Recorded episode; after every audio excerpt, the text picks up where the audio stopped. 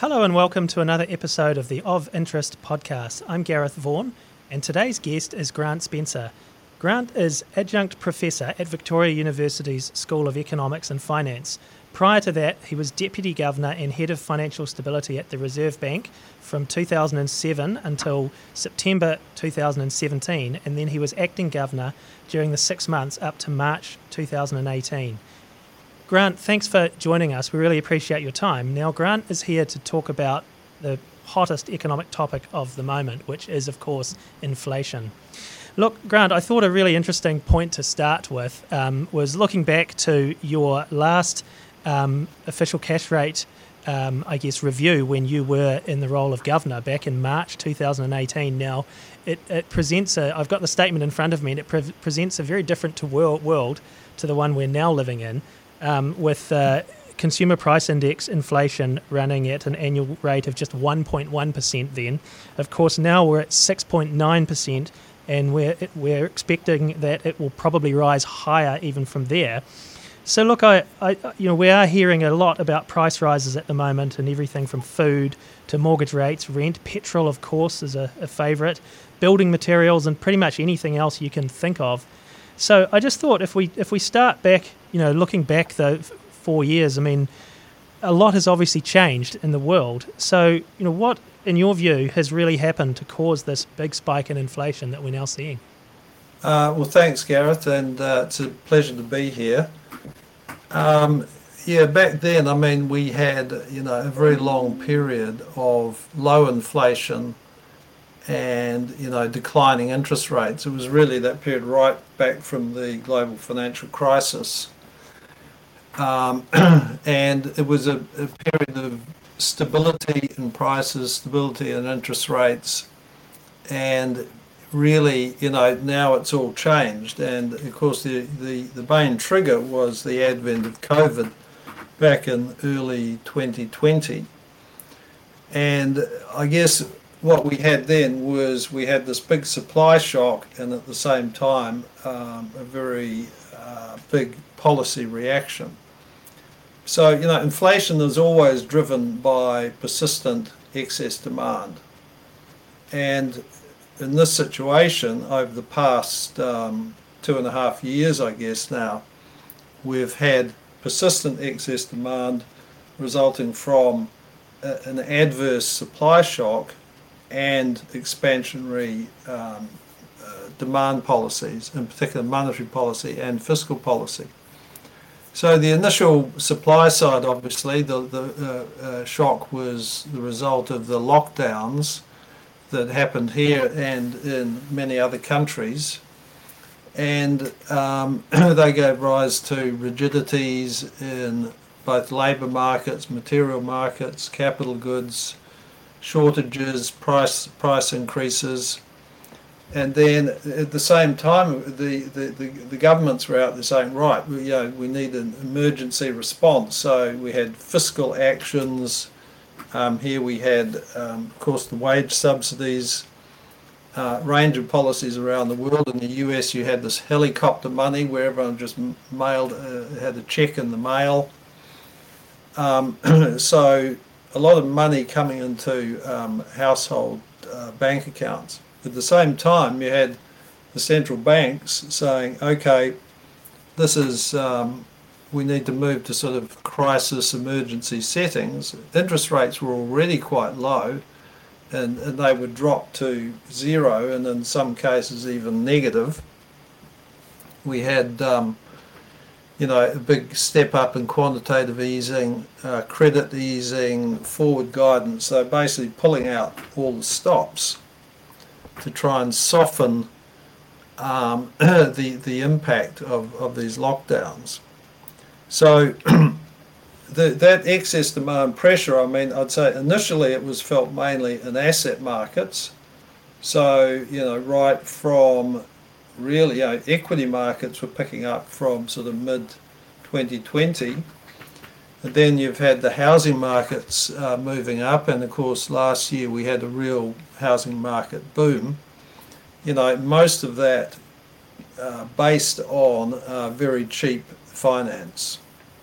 And increasingly at the same time, you had inflation coming through uh, goods and services prices and starting to sort of permeate through the system, affecting uh, wage increases, affecting inflation expectations.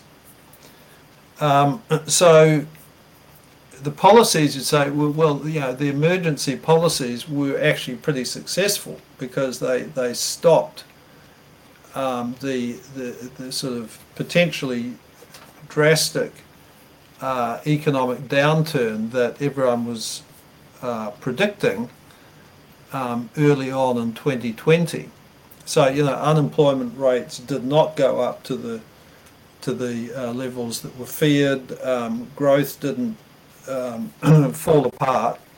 And so the policies were successful in, in, moderating the impact of those supply shocks. But the problem was that they kept they kept the easy policies for too long. And despite the fact that the economic re, uh, recovery, you know, was stronger than expected.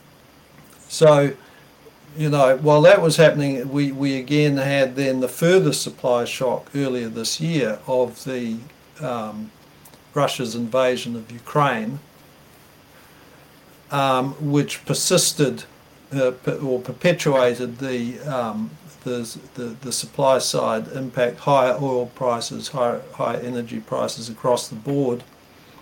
And also, you've had this um, situation in China where the um, the Chinese uh, policy of zero COVID, you know, has perpetuated a lot of the supply chain disruptions that um, had happened earlier on, and everyone expected well those would sort of clear out once COVID was um, coming to an end, but you know that that's again has been perpetuated. So the story that the policymakers were giving, um, sort of through last year, that this was uh, these price increases were temporary, transient. You know, we just hang on, hang on, and um, we just need to sit through this, and eventually they'll go away. Um, you know, that wasn't happening, and so the the, the policymakers realised that in fact, um, they had a, a, bigger inflation problem on their hands than they uh, had reckoned for, and that they needed to do something about it. So, I mean, Reserve Bank of New Zealand started tightening, you know, October last year, which was late in the piece, but it was earlier than most of the other central banks, which have only just got started. Now they've realised they're sort of behind the eight ball. They're really tightening with a vengeance, and as we, we saw yeah, last night with the Fed. Yeah. Yep, the Federal Reserve obviously going 75 basis points. Look, um, that's a great um, explanation, Grant, of, of, of what has happened in the last couple of years.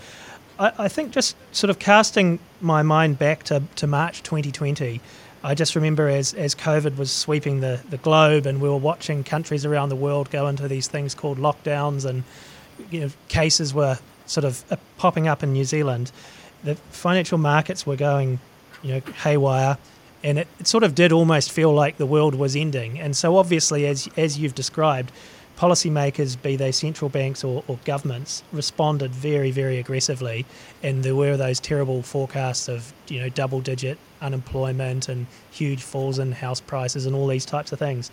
I'm just wondering, you know, you've described that, that monetary policy response, which of course in New Zealand was reducing the official cash rate down to 0.25%, a record low, and then that large scale asset purchase program or the, the QE where the Reserve Bank bought ultimately $53.5 billion worth of, of New Zealand government and local government bonds in the secondary market off banks. We saw that.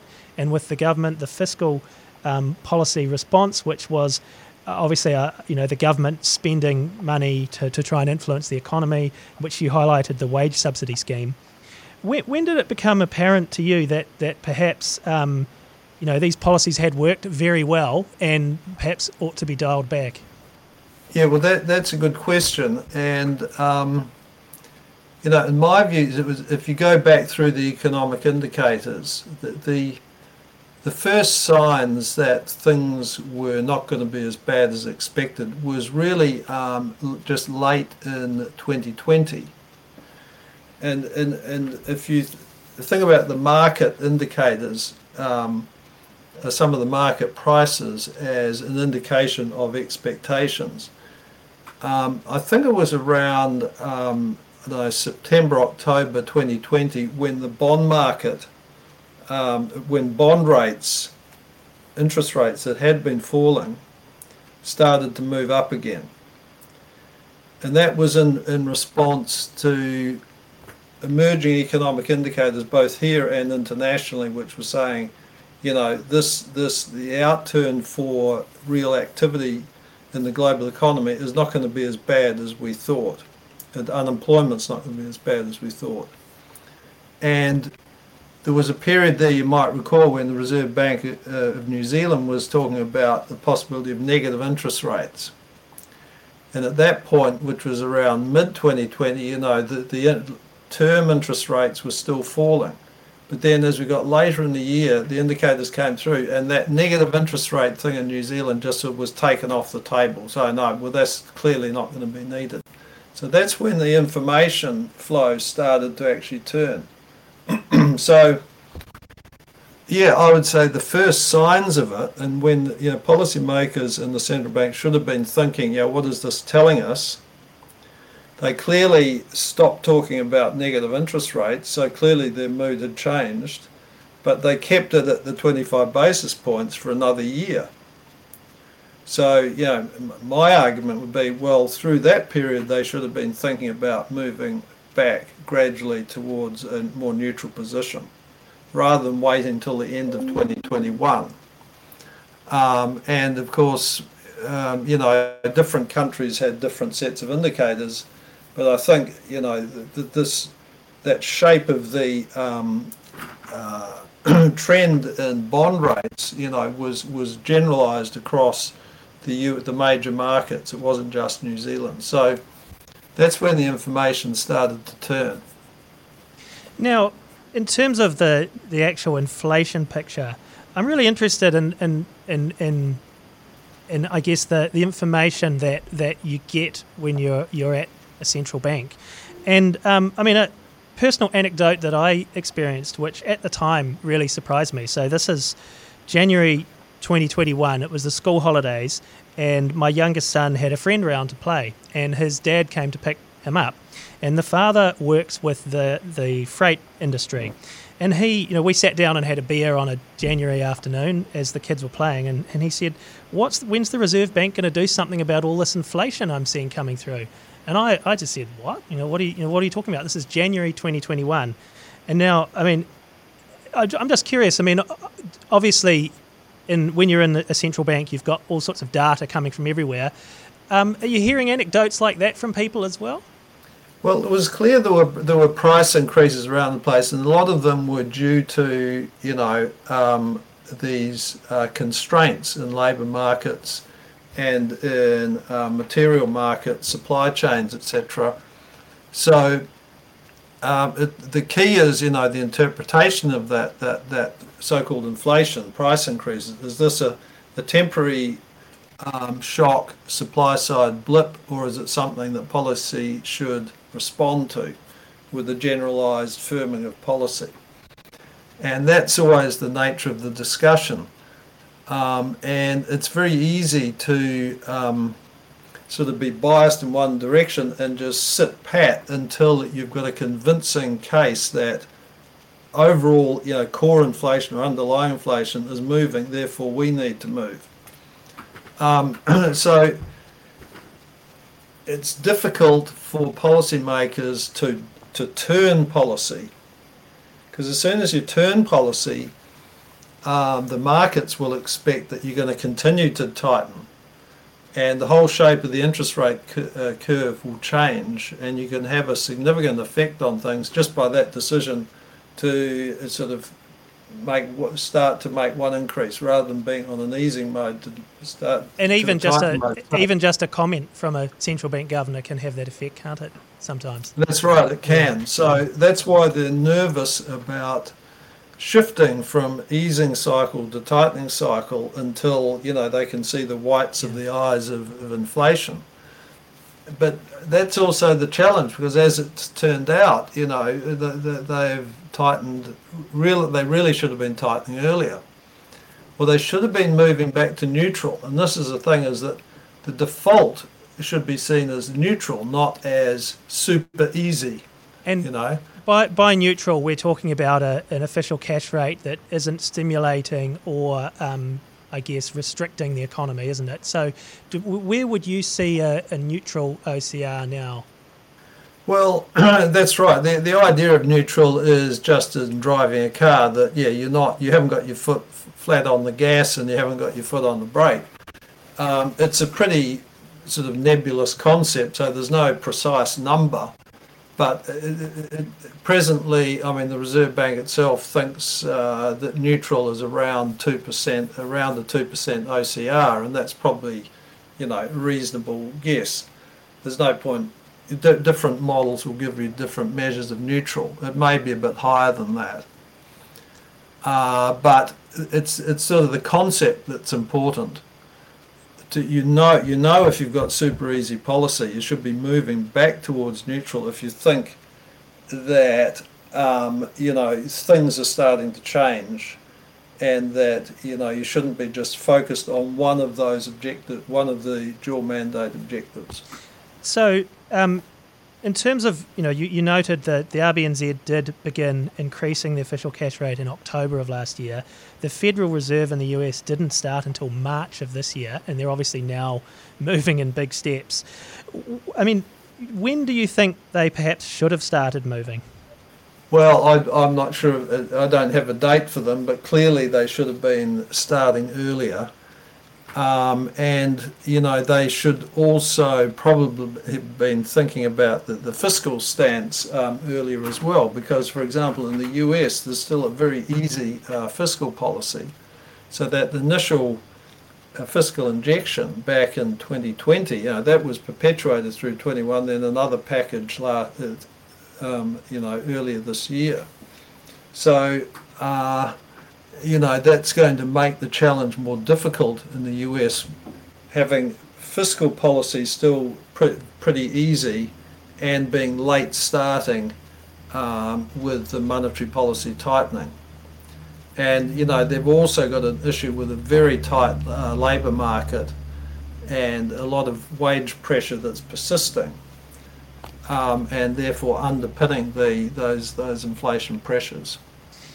We've we've discussed a bit about the supply chain disruptions that, that we saw with COVID and obviously Russia's invasion of Ukraine and obviously with Russia being a big oil producer and gas provider and also both Russia and Ukraine being big food exporters, that has caused a new round of, of inflation in, in energy and, and, food markets. Things like fertilizer too are, are impacted. So, I mean, we probably you could say we have had a bit of a perfect storm in the last couple of years. Do you think that's that's that's fair? I think it probably is fair. That's right. It's a very difficult situation to to manage through. Um, and you know, when when you're looking at policy today, when, when the Reserve Bankers, you know, they have to be a big question about well, how you know how long are these supply shocks going to last? How long is the Ukraine war going to last? Um, what assumptions do you make about um, some of these supply side effects, like the, pri- the price of oil? Um, it could well be that the uh, price of oil goes up further through to the end of this year rather than coming off as the Reserve Bank is, is, is forecasting. So they, they have to make assumptions, but you know things could easily get worse before they get better. And in fact, you know, I think I was reading something um, last night about the, um, you know, the Russians reducing their supply of uh, uh, liquid natural gas uh, to Western Europe through the pipelines. And so there's still this, you know, political uh, tussle going on between Europe and Russia, and you know how these sanctions are working, whether they're going to get tougher, and whether Russia is going to come back with sort of you know, countermeasures by restricting supply. So that, that moves us on nicely to the, the million dollar question or the billion dollar question, Grant. Um, now that the inflation genie is out, how do we get it back into its bottle? I mean, is it just a matter of central banks in, increasing their, you know, official cash rate equivalents, or, or is there more we need to be doing? Well, it's um, it's a pretty blunt tool, as you know, uh, monetary policy. I mean, they are truncating their quantitative easing. So most central banks now are sort of moving to some form of quantitative tightening. Uh, but that's but they're putting that in the background, and rightly so, in my view. So they're trying to sort of put that on autopilot, so it's not a, a major uh, factor um, that markets have to contend with. In the meantime, the main tool that they're using obviously is their, their official cash rate, and they're, and they're moving that up rapidly and giving every indication in their forward guidance that it's going to move up significantly further. Um, and you know, it's sort of three and a half, four percent is you know the territory that um, central banks are indicating these the, the, official cash rates will have to get to. So that forward guidance is affecting the term structure of interest rates, and you know that that will weaken domestic demand. Um, it will work through the various transmission channels, through wealth effects, through sort of income effects, effects on um, investment, etc to bring domestic demand more back into line with supply and therefore reduce the inflation pressures. They're sort of hopeful that because inflation expectations are still relatively favourable when you look further out, that it may not be as tough a task as it was, you know, back in the sort of 70s, 80s, when central banks were grappling with really embedded inflation. So there is there is some sort of hope in the sense that longer term expectations are still, you know, down in the one to three percent range. My view is in uh, in the New Zealand situation that really domestic demand could weaken quite quickly because it is very it's always been very closely linked to the housing market in New Zealand and as you know the housing market is falling rapidly it's going to have um, flow on effects into residential investment because developers' margins are shrinking rapidly as their material costs are going through the roof and the prices at which they can sell a house is, is falling.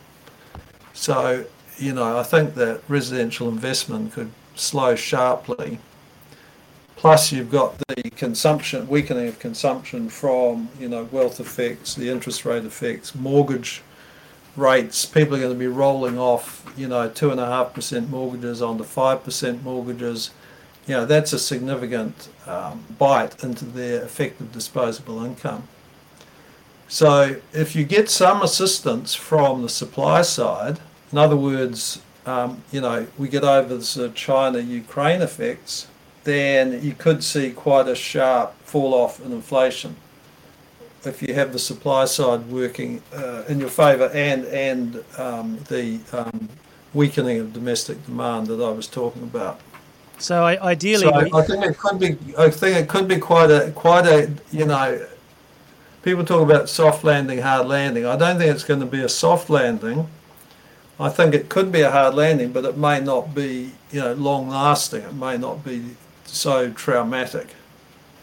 So you you may not have caught it just before we, we started a recording, but the March quarter um, GDP, gross domestic product figure, came in at 0.2.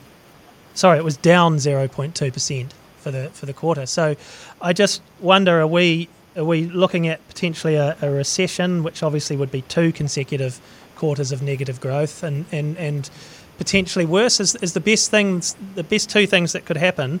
Would they be uh, Vladimir Putin pulling out of Ukraine and perhaps China ending zero COVID and uh, opening up all its ports again and everything like that? Yeah, well, that's what I mean by yeah, getting over these supply shocks uh, would be a great sort of turn, uh, you know, trigger for a turning point. Plus weakening domestic demand, plus plus uh, you know falling um, oil prices would be a great, um, you know, a positive move in terms of getting getting on top of inflation. But I think it, yeah, we could easily see a technical recession of a, a you know a couple of quarters of negative um, GDP, and I, th- I think you know the economy. It's pretty hard to not see it, you know, a weak economy uh, next year through this, you know, later this year and into next year. Yeah, and so we, we're probably looking at rising unemployment as well. I mean, that's obviously very low historically at the moment, with the official figure of just 3.2%. Yes, so the Reserve Bank, I, I, think they have it, you know, going up to, you know, four or four and a half percent or something of that order. And I think most central banks are, you know, for, forecasting relatively moderate increases in unemployment. But I think it'll depend a lot on the flexibility of wages. If wages sort of uh, try to keep up with the current very high level of headline inflation, then that's going to be a real problem in terms of the difficulty of getting inflation down. And the policy will have to be tighter for longer, and unemployment would have to go higher. So the key to you know a softer landing in terms of the labour market is really having that um, real wage flexibility where wage earners are not fully compensated for the big headline uh, increases we're seeing now in the CPI. But you know that that will be a function. It will vary between countries. It'll vary depending on the, tightness of the labour market, etc. I think in, uh, the, essentially the Reserve Bank here is that you know real wages will take a bit of a hit in order to accommodate that adjustment. Hopefully that um, turns out correct look, I, I think we've we've talked through really in detail the, the, the specific issues in the world at the moment that are causing inflation. I'd just be curious, just in terms of to, to wrap up. Obviously, we, we cast our minds back to, to, to March 2018 and that, that post global financial crisis period that ran up until COVID hit with price stability. We're now in this period of higher inflation longer term, what's your expectation? I guess one thing that I'm curious about is we're going to be looking to move to a, um, a, a, a, you know, we're looking to mitigate the impacts of climate change, and a net carbon zero economy is is part of the agenda there, and there are you know quite a, a few expectations around that that could be inflationary. So, do you think, sort of medium to longer term, are we now in a period of higher inflation? Um, I don't see any reason uh, for that to be the case. I mean, we, we've obviously had a disruption now, but I think central banks generally are still focused on, you know, more or less 2% inflation targets in, in the long term. And they have the tools and ability, if they maintain their independence, to, to achieve that. Now, you're always going to have disruptions along the way, and, and you can have big relative price movements.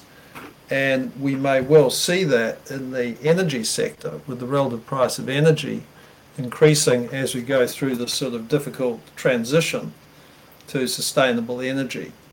Those things are always going to happen through through history in different sectors.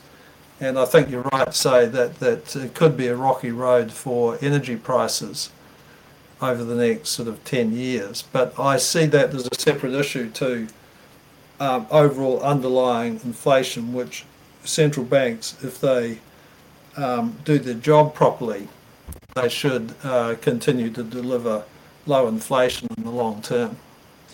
Well, look, Grant, thanks a lot for that. That's Grant Spencer, who's adjunct professor at Victoria University's School of Economics and Finance and former deputy governor and acting governor at the Reserve Bank of New Zealand. And I'm Gareth Vaughan. This has been another episode of interest.co.nz's Of Interest podcast.